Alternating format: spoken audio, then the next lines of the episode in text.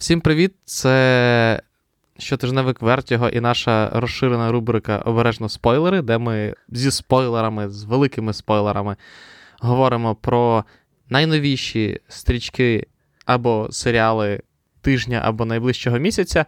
І цього разу ми говоримо про алею жахів Гільєрмо Дель Торо, або, як я її ще часом називаю, алею кошмарів. Як було б логічно. Так. Давайте почнемо з нагадування про те, що тут будуть спойлери. Якщо ви раптом не дивилися оригінальний фільм, а це дуже ймовірно. І ще не бачили фільм Боїтеся спойлерів, то краще не слухайте цей подкаст. Якщо вам все одно на спойлери, то Микита починай, як завжди. Як тобі фільм? Бо я не знаю, як тобі фільм. Ти відмовився мені казати, як тобі фільм. Мені насправді дуже сподобалося. Я не очікував, і я був дуже розчарований, коли я вийшов і почав дивитися відгуки там на сайтах або від критиків, і побачив, що не всі в захваті. Ну тобто, всі кажуть, що хороший фільм, але не дуже хороший. А мені прямо дуже сподобалося. Причому, що дещо парадоксально, він е, доволі довгий, а я не люблю довгі фільми. Uh-huh. І мій сеанс починався о 9 годині вечора. Тобто я закінчував його дивитися, вже був початок 12 години, і я абсолютно не відчув навіть хронометражу. Я був від початку до кінця абсолютно захоплений сюжетом. Я потім читав, і най, найбільший закид на адресу цього фільму це те, що він нудний, і там нудно дивитися. А мені, от в жодній сцені я не чекав, скоріше б вона закінчилася і почалося щось цікаве. Тому називають slow burn. Можливо, у мене був такий настрій, можливо, я був налаштований на цей slow burn, але мені дуже сподобалося.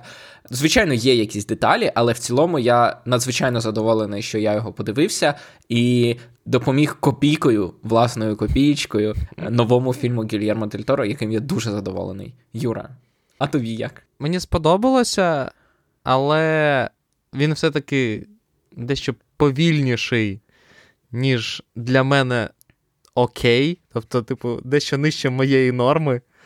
При тому, що, знаєш, от в руках пса, про який ми не можемо, я не можу не згадувати кожен подкаст, я підписався під це. Він був якраз, от він був на нижній на нижній планці. Так, він був на нижній планці, а цей. Особливо в першій частині там хороша динаміка. В другій частині вона все-таки трошки просідає, і це вже можливо, хоча з іншого боку, мій сеанс починався в 10 годині 10 хвилин. Тому і... ти додивлявся другу частину взагалі о 12-й, вже наступного так, мене дня. Фі- фільм закінчився о 12.40, так. І тому, можливо, знаєш, є ще моє внутрішнє переживання в того, що, не дай Бог, я засну, або, можливо, воно все-таки якось трішки мене. На мене впливало, скажімо так. Тому що загалом е, мені теж фільм сподобався. Хоча було дуже дивно дивитися, я постійно чекав, що станеться щось незвичайне. Містичне? Так, щось містичне має статися, тому що це фільм Гільєрмо Дель Торо, і було дуже дивно дивитися, що це класичний нуар. Наприклад, у сцені, де має матеріалізуватися Руні Мара, насправді поруч із нею матеріалізується справжня його загибла дівчина. Ну, так? хоч так. Ну, ближче до кінця вже, знаєш, якось воно вже звиклося. Я вже не очікував, що нам раптом з-за куща вискочить якийсь цей мі- містичний рояль в жіночому платі. Але на початках, особливо тим більше. Взагалі, мені здається, що вся частина в цьому цирку. Карнавал, карнавал, це, типу, бродячий карнавал. Так. Це прям тема Гільєрмо Дель Торо на 130%. От це прям супер його. Там реально не вистачало тільки якоїсь містичної потвори. Тим більше, що вони навіть в трейлерах акцентувалися. Тому що там був трейлер, е, який повністю складався під начітку Віллема Дефо про Гіка. Угу. І це складалося враження, що о, можливо, там будуть якісь не монстри, але ні. Як ми знаємо з усіх фільмів Гільєрмо Дель Торо, найбільший монстр це людина. І тут це не виключення. Причому мені здається, це навіть де в чому була помилка трейлерів, тому що це фільм про аферистів. Я обожнюю фільми про аферистів, і це фільм про афериста. Про афериста, який замахнувся на настільки велику аферу, що вона його знищила. Це класична історія. Це дві варіації фільму про аферистів. Або вони замахуються на найбільшу аферу і перемагають. Це як е, аферисти, власне, з е, цим Робертом Редфордом. Це як 11 друзів Оушена. І 11 друзів Оушена. Так. Говори, будь ласка, про актуальні фільми, а не про володаря Оскара 73-го року. Я минулого року тільки подивився аферу чи аферистів, і я мені дуже сподобалося, тому я хочу їх згадати. Це класний фільм. Якщо вам сподобалося 11 друзів Оушена, тут тільки два друга, він набагато повільніший, але все одно це така класна історія про аферистів, які в кінці перемагають. Роберт Редфорд і Пол Ньюман, тому, в принципі, вони нівелюють е, відсутність дев'яти інших друзів, в принципі, це правда. своєю харизмою. От це перший тип фільмів про аферистів, де аферисти найрозумніші і перемагають. А другий тип фільмів про аферистів це коли вони замахуються на таку величезну аферу, що вона їх знищує і з'їдає. І вони просто uh-huh. не готові до неї. І це якраз такий фільм про афериста. І мені здавалося, що якби оце було в трейлері, можливо, він би зацікавив людей. Бо якщо ти справді йшов туди і думав, ну це Гільєрмо Дель Торо, зараз будуть якісь монстри, містика, тут ще й ходячий карнавал, ця вся атмосфера. До, до речі, ще я в жодному фільмі або серіалі не бачу, щоб на бродячому карнавалі відбувалося щось хороше. Там завжди дощ, завжди ніч, завжди вбивства. Якщо якщо хтось зі слухачів згадає якийсь фільм, де на карнавалі було щось хороше, напишіть нам, будь ласка, бо у мене в голові тільки погані приклади. Словом, це трейлер трошки міс-маркетінг. Він не не те, що було в фільмі, бо фільм це тупо історія афериста, історія афери. Але, от, до речі, знаєш, що напевно найбільше мені вибивалося в цьому фільмі, це Бредлі Купер. Тому що за так, hold the thought. Я вже бачу твоє. Я вже бачу, що ти готовий сперечатися. Просто в фільмі все-таки його персонаж це персонаж з низів, який намагається, який в якийсь момент вірить, що він завдяки. Ну, він вірить в цю брехню, про яку його попереджали. Mm-hmm. Він вірить, що те, що він кращий за інших, і це плюс той факт, що він походить з низів, і в кінці героїня Кейт Бланшет йому про це нагадує, це його ламає. Але Бредлі Купер не схожий на людину з низів. Не схожий. Ну... Не схожий. Не схожий він. Ну, І я не міг його спри. В ньому немає. Тобто, знаєш, от в ньому немає чого. Просто коли в кінці ця Кейт Бланшет говорить йому, ти просто селюк з рівними зубами, я хотів сказати: come on, це Бредлі Купер, який селюк з рівними зубами. Тобто в ньому немає оцієї нотки, е, типу Rural America, в ньому немає. А можливо, можливо, ця нотка загубилася в перекладі. Можливо, якби ми чули, як в оригіналі він тягне оці сільська говірка американська. Вона така, е, якщо ви чули, це. R, така ну, отак вони жують приголосні, особливо R. Е, можливо, в, оригіналі це б краще сприймалося, але все одно я вважаю, що у нього. Ну, з одного боку, я згоден, але з іншого боку, він дуже класно грає цього чувака, який. У якого краса це головна зброя, бо, можливо, і у самого Бредлі Кубера. Але ні, це неправда. У Бредлі Кубера краса це одна зі зі зброй, тому що я і стаття нещодавно вийшла, що він один з найризиковіших акторів Голівуду, тому що він не боїться зніматися в ролях, де він не позитивний герой. А він в цьому фільмі не позитивний абсолютно герой. І цікаво, що нам щоразу, коли. Через те, що це Бредлі Купер, який надзвичайно красивий, надзвичайно харизматичний, і ми починаємо йому мимоволі починаємо. А це дуже важливо. Тобто, ти дуже часто дивишся на фільм, там, де актор головний, ми маємо йому співчувати. Але ну ти не хочеш йому співчувати, бо він ніякий. Я дивлюся зараз на Конрада з Кінгсмена, який, що б він не робив, не хочеться йому співчувати. Абсолютно. А це Бредлі Купер. Ти дивишся, і ну ти не можеш не починати йому співчувати. І щоразу, коли ти починаєш йому співчувати, Гільєрмо Дель Торо флешбеком якимось нагадує нам, що ви пам'ятаєте, що він холоднокровний вбивця, що він негідник, мерзенна людина. І ти такий, а, точно, блін, він реально погана людина і заслужив усе, що з ним сталося. Ну як, але при цьому е, Гільєрмо Дель Торо сам нам натякає на те, що батько був пияком. І у багатьох людей, Юра, батьки Ні, ну, алкоголіки. Там, ну, це там не було, там все-таки вбивати натяка... їх. Ну там були натяки на те, що батько не просто там батько пив, а те, що батько був теж негідником, і, власне, це вплинуло на нього.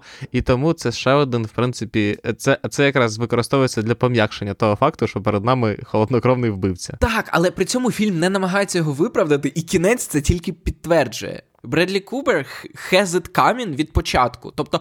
У фільмі немає персонажа, у якого в житті все ідеально складається. Розумієш, там немає персонажа, у якого життя абсолютно рожеве, у кожного персонажа зламане життя.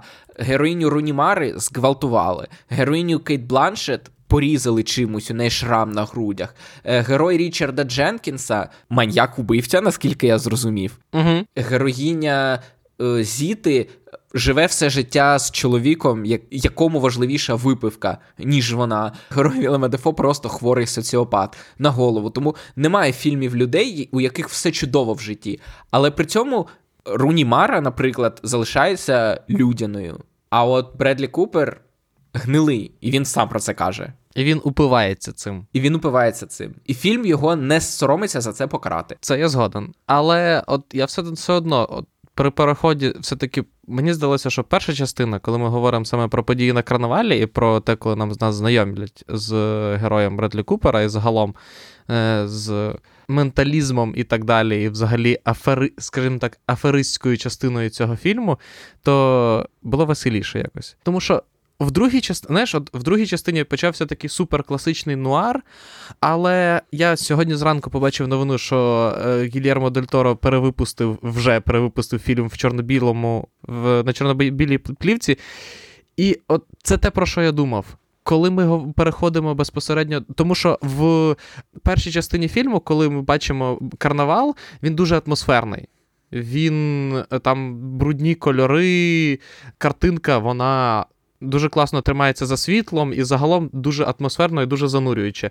В другій частині, крім, звичайно, ардекошних інтер'єрів, він програє саме нуару через те, що там немає дуже специфічного освітлення і дуже конкретної атмосфери. Це такий нуар, перезнятий сучасною технікою. І от мені не бракувало якогось якогось експерименту, якогось, от там, я не знаю, експериментів зі світлом, зробити більш контрастну картинку, зробити якось спробувати привнести щось типу, візуально нуарне в цю картину. І, можливо, якраз чорно-біла е, версія з цим краще справляється, але це все одно дещо читерство. Ну, можливо, просто я от пригадую, мені здається, воно якраз достатньо контрастне. Мені здається, губи у жіночих персонажів були червоні. Ну, як за класикою, типу, ультрачервоні губи, чорно-білі кольори, коли е, оці сцени в місячному сяйві чомусь між Бредлі Купером і Кейт Бланшет були псих... їхні сеанси психотерапії завжди чомусь були вночі. Наскільки я знаю, психологи зазвичай в день працюють. Не знаю, мені здалося, що і в другій половині воно було доволі таки е, контрастно. Це те, що не контрастно. Я ж кажу, мені просто е, я в певний момент подумав, що мені не вистачило якоїсь спроби привнести візуальної, типу, якось обіграти візуально нуар в. Звичних нам, скажімо так, в звичній технології. В звичній для нуару чи в звичній для нас? Ну просто знаєш, типу, друга частина це, якби я не знаю, взяти мальтійського сокола, або будь-який інший класичний нуар чи Касабланку і зняти його сучасними камерами, ну, типу, в, з хорошим бюджетом. Він втратить величезну частину своєї атмосферності, якраз за рахунок того, що е, раптом картинка нормалізується до звичайної, до звичайних кольорів, і нам не буде вистачати якраз ось цього ось цієї загадковості, яка все-таки супроводжує картинку. Ну, ти хотів, щоб він знімав на зернисту плівку, щось типу такого? Я хотів, щоб Гільєрмо Дель Торо щось придумав. Він вміє. Мені бракнуло чогось такого, від чого ти такий вау, це прикольна, звичайна думка. Я був настільки захоплений сюжетом і персонажами, і тим, як воно працює. Просто.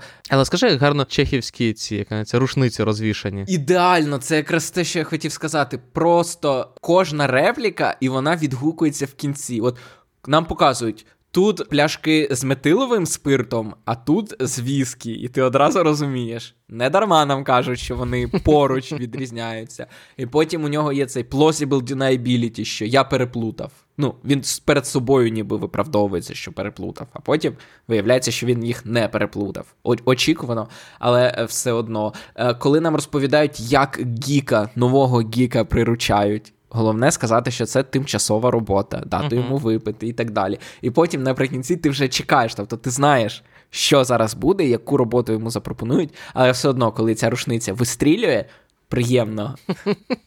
Все одно приємно. Але знаєш, знаєш, що що цікаво, якраз в, з цією рушницею, що оскільки ми до фінального, фактично до фінальної сцени, ми не розуміємо, як герой Бредлі Купера повернеться в на ну, типу, в бродячий карнавал, то навіть якщо ти. Коли чуєш про те, як е, Вілем Дефо розповідає, як робити Гіка, ти думаєш про те, що угу, напевно він не дарма це розповідає, то оскільки сюжет рухається зовсім в іншому напрямку, то ти встигаєш якраз забути про цю рушницю. І в принципі, тільки і навіть коли Бредлі Купер приходить просити роботу, ти все одно думаєш ну, про те, що він же ж менталіст. uh І і тому от дуже прикольно, що через те, що типу, сюжет встигає нам накрутити багато іншого, коли він починає говорити про тимчасову роботу, ти такий. Я знаю, до чого це йде.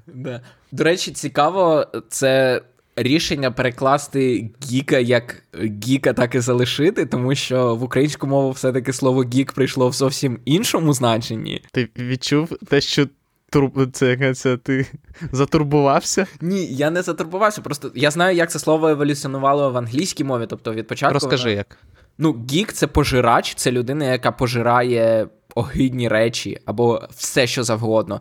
І десь, здається, до 60-х, 70-х років минулого століття воно десь так і вживалося. А потім воно, я не пам'ятаю, як. Як саме, але поступово воно почало характеризувати і частіше вживатися для позначення людей, які е, вживають і пожирають якусь конкретну нішу поп-культуру, наприклад, комікси. І вони стали комікс-гікс, пожирачі коміксів, наприклад. А потім вже це перейшло як на е, синонім, типу, нерда задрота, а це гіки, які там супер дуже сильно там залупаються в якусь тему. І в українську мову це прийшло саме як це. І тому, коли він каже, це гік, я такий. Wait a minute. Ну, але потім так, в англійській мові навіть, е, здається, в 70-х роках був фільм, називається Luther the Geek. І там, попри те, що це фільм 70-х років, там гік це все ще пожирач, як щось погане, як той, хто їсть щось неприємне. Тому так, вирішили, хоча могли б пожирач, але я розумію, чому. Як е, я колись працював з озвучкою і дубляжем, і я знаю, наскільки важко вкласти слово пожирач в рот, який каже гік. Тому я я чудово розумію, чому вирішили залишити гіком. Але так, до цього треба звикнути.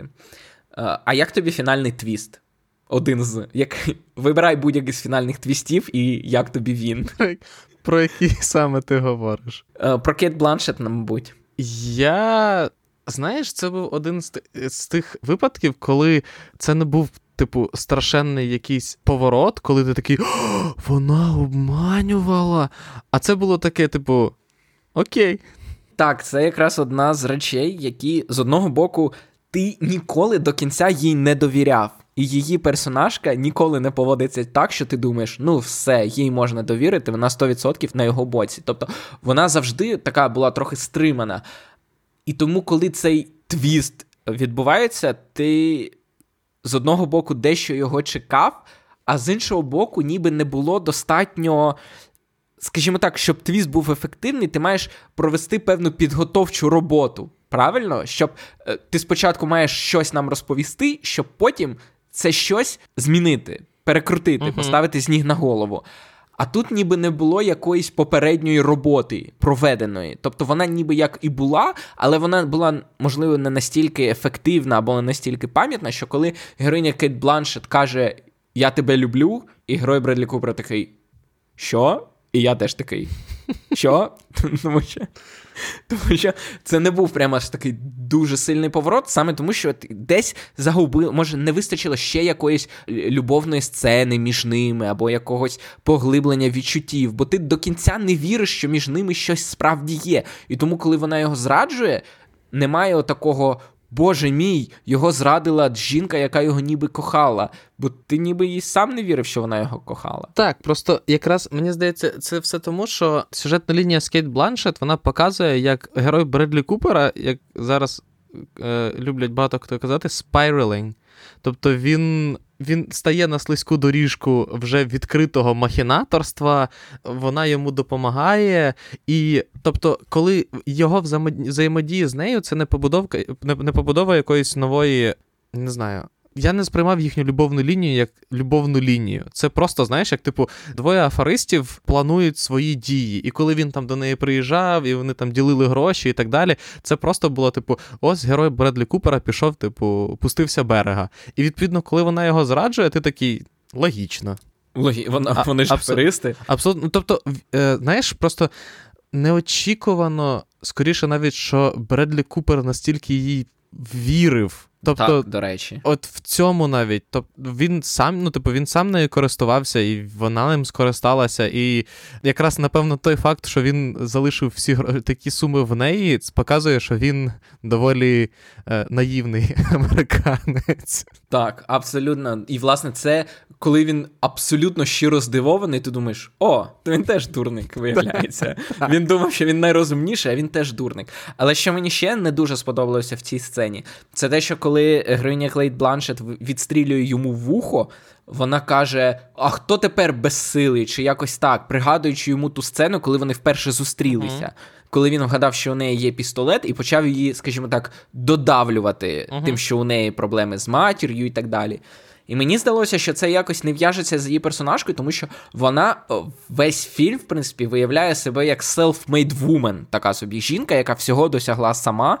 І я я був дуже здивований, що її, в принципі, дуже сильну і таку безкомпромісну і готову на все заради грошей персонажку настільки сильно зачепили його слова аж тоді на концерті, що вона аж стільки часу їх пам'ятала, і коли отримала можливість помститися йому за ці слова, така пам'ятаєш, Слухай, ти мені таке казав. Я думаю, могла б це і в принципі перерости.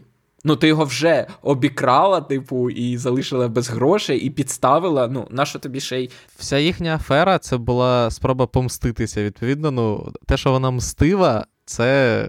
В принципі, логічно. Мене, знаєш, що більше не те, що здивувало, але той факт, що нам спочатку побудували е, героя Бредлі Купера як дуже здібного менталіста, але по факту найбільша його афера до менталізму взагалі не мала жодного стосунку.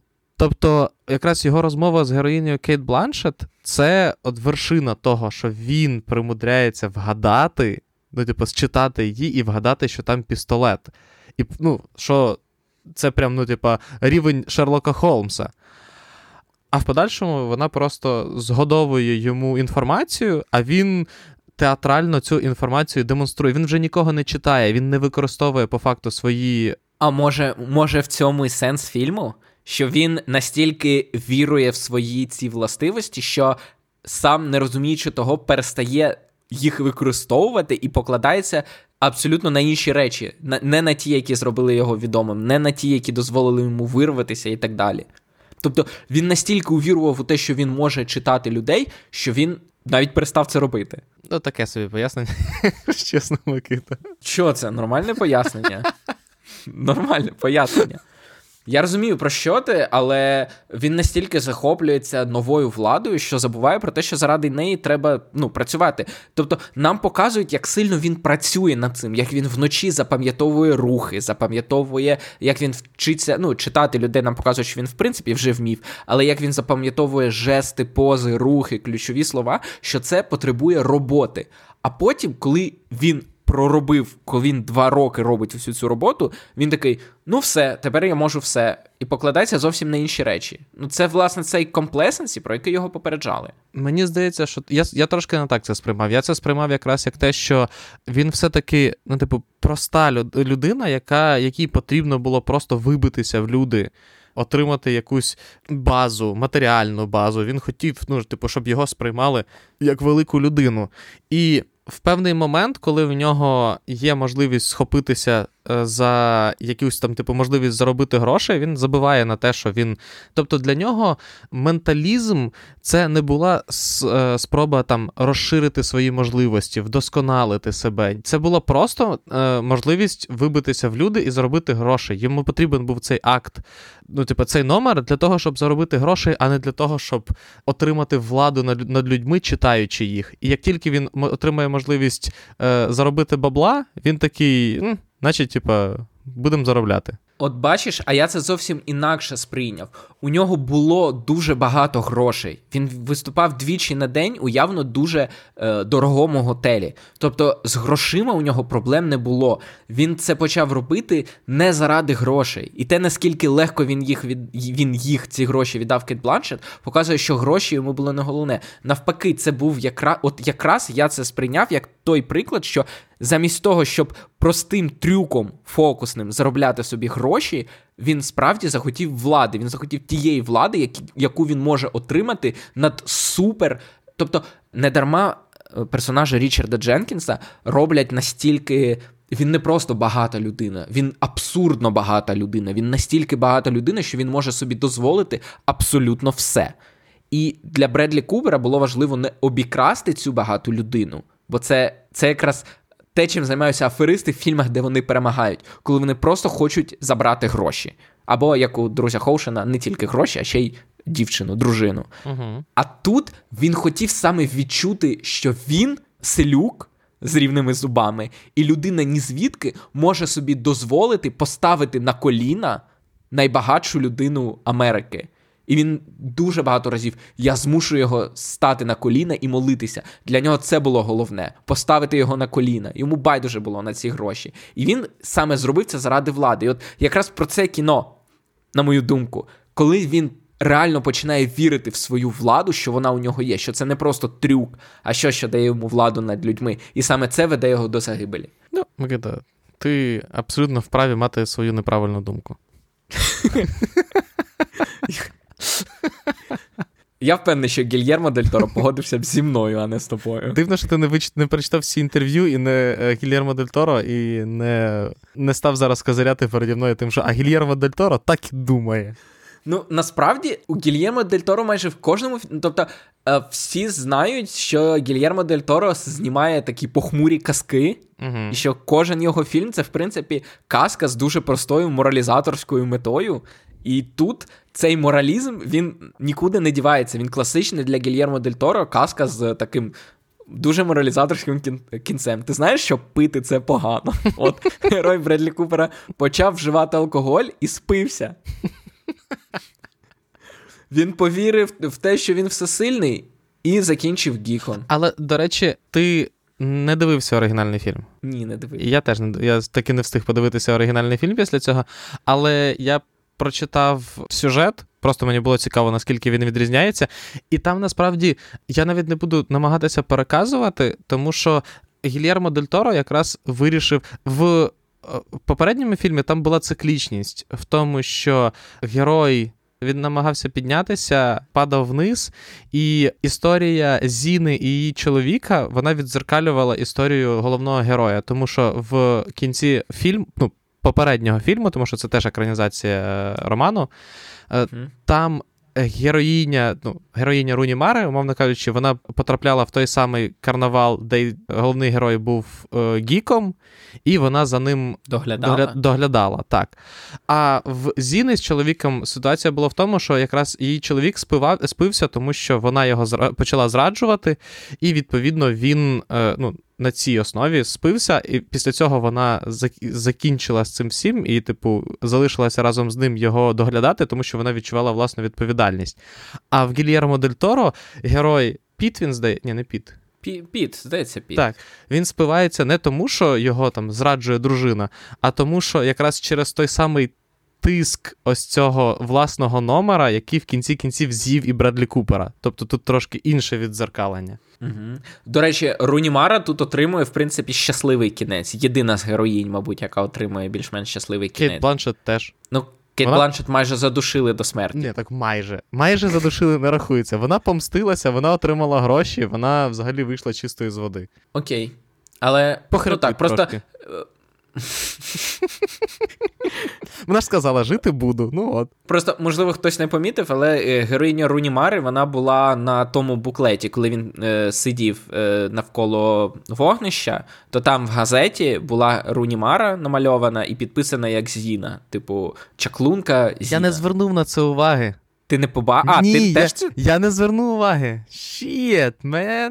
Він дістає цю газету, і там, знаєш, як у нас так пишуть, типу, Тільки сьогодні е, в Україні учасник 13-го сезону битви екстрасенсів Михайло, і там якийсь мужик такий з хрестом, а на сусідній сторінці жінка така сама. Вона там в іншому сезоні брала участь. І тут так само там намальована була героїня Руні Мари, і написано великими літерами, типу Завітай до чаклунки Зіни і так далі. Тобто вона продовжила цим займатися, але вона ну як мирно цим займалася. Тобто.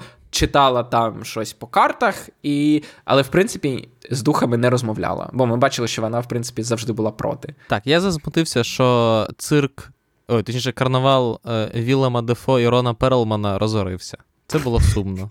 Вони були приємними людьми. Вілем Дефо. Ну слухай, як як нам показали, це була прак... це була нормальна практика для всіх карнавалів того того часу. Окей, Юра, я не буду наводити аналогій, але ну таке, те, що у всіх карнавалах того часу це була нормальна практика, не виправдовує жон. Власне, це мені подобається фільм. Гільєрмо Дель Торо не намагається ні, нікого взагалі виправдати. Вони у нього у фільмі всі всі жахливі так, до до єдиного. І всі і всі за це отримують. Причому він навіть не соромиться. Мені здається, весь рейтинг ар цього фільму там, там здається, один раз хтось явно матюкнувся було фак англійською. У нас, звісно, не переноситься на екрани. Але оці криваві сцени, там, де герой Річарда Дженкінса з проламаним черепом, абсолютно. Тому що він жахлива людина і він заслужив. І і фільм, можливо, я навіть не, не виключаю, що багато людей вимкнулися в цей момент. Типу, що це як по-дитячому. Але мені таке мені таке подобається. До речі, це Оце я кажу по-дитячому, я згадав, можливо, ми про це в щотижневику наступному будемо говорити, але якщо не скажемо, ти чув про історію з е, бійцівським клубом у Китаї? Так. Так? Ну от у Китаї це мандат, що всі фільми мають закінчуватися добре. Тому ну як, куб... до якого? До 1969 року в Голлівуді було так з 1934 по 1969 в Голлівуді було точно так само. Так, так. Можливо, ми про це поговоримо, але Коротка версія: китайці е, у них завжди у фільмах має добро перемагати зло. І тому вони у фільмі Бійцівський клуб вирізали кінцеву культову сцену, там де Тайлер Дерден, герой Едварда Нортона, прострілює собі щоку, а потім до нього піднімається Марла у виконанні Гелени Бонем Картер, і вони дивляться, як падають хмарочоси так, під під музику Where Пік... is my mind. Так, гурту Pixies. Так, і це один з, мабуть, з найвідоміших взагалі кінокадрів і кіносцен в історії. Угу. А в Китаї цього всього немає. Там натомість плашка, де написано: Поліція розсекретила терористичне формування Тайлера Дердена і всіх заарештувала, а його запроторила у психлікарню, де він е, просидів до 2012 року, а потім його випустили.